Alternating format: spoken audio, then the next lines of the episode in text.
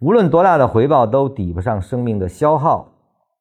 生命只有生命才能回报，生命是用来参透生命，而不是为了生不带来，死不带走的所谓回报。参透的生命是个什么样的状态呢？就是大自由、大解脱啊！就是我既在其中，又不受其束缚的一种自在啊！没有什么能够束缚，也没有什么可以解脱，实际上是无为法啊！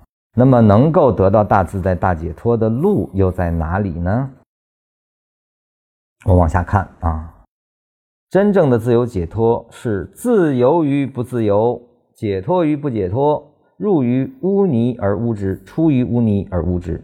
无污泥可出而无处污泥，无污泥可入而无处不污泥。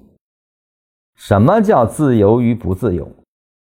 自由与不自由是一种状态的二分啊，我们看这个结构啊，自由不自由，你要不就自由的，要不就不自由的，这是我们的每个人都只能这么分的，是吧？但是他告诉你是自由与不自由的，解脱与不解脱，不解脱是一种状态，解脱也是一种状态啊。那么他说你的解脱是与不解脱中去解脱的，那到底是解脱还是不解脱呢？那他到底想说什么？这个实际上就是不二法门。你能够领悟不二法门，于此才能领悟啊。也就是说，他说的这个与五毒恶世中的大自由、大解脱的哪条路在哪里？就在不二法门中啊。也就是自由不自由，实际上是不二的啊。解脱和不解脱也是不二的啊。你说的污泥。可以污之，也可以不污之，也是不二的。没有说出了污泥和进入污泥之一说啊，没有出，也没有入，也没有污泥，也没有莲花啊。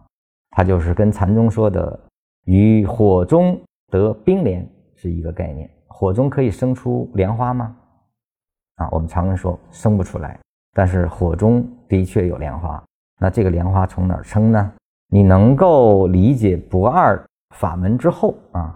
你是可以感受到的，啊，也就是说，没有能观的人，也没有所观的物，啊，一切皆为幻化空花。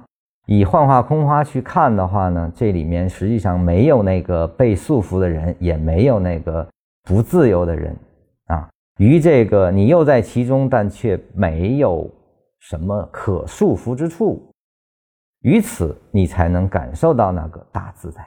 啊，才能感受到那个大解脱啊！这个大解脱，你根本就没有可解脱之物，才可能有大解脱之感啊！所以这块儿，它虽然没有完全的指出来，但是我们从它的语义结构，我们就能知道啊，它实际上指向了那个不二法门啊。禅师在后文中说过，他说：“我写一百零八课，实际上我就是天天在讲《金刚经》啊。”在那一刻，他告诉你了，我想讲的就是《金刚经》。《金刚经》的四句偈：“一切有为法，如梦幻泡影，如露亦如电，应作如是观。”当你能够以此无为法忍的眼去看这个世界，那就是禅师的最大的那个自由和解脱，那个状态就出来了啊，那个就有了。当然也是无得而得的，因为没什么可得。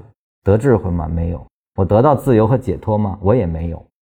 因为我没有得到所谓的自由和解脱，所以我是自由和解脱的。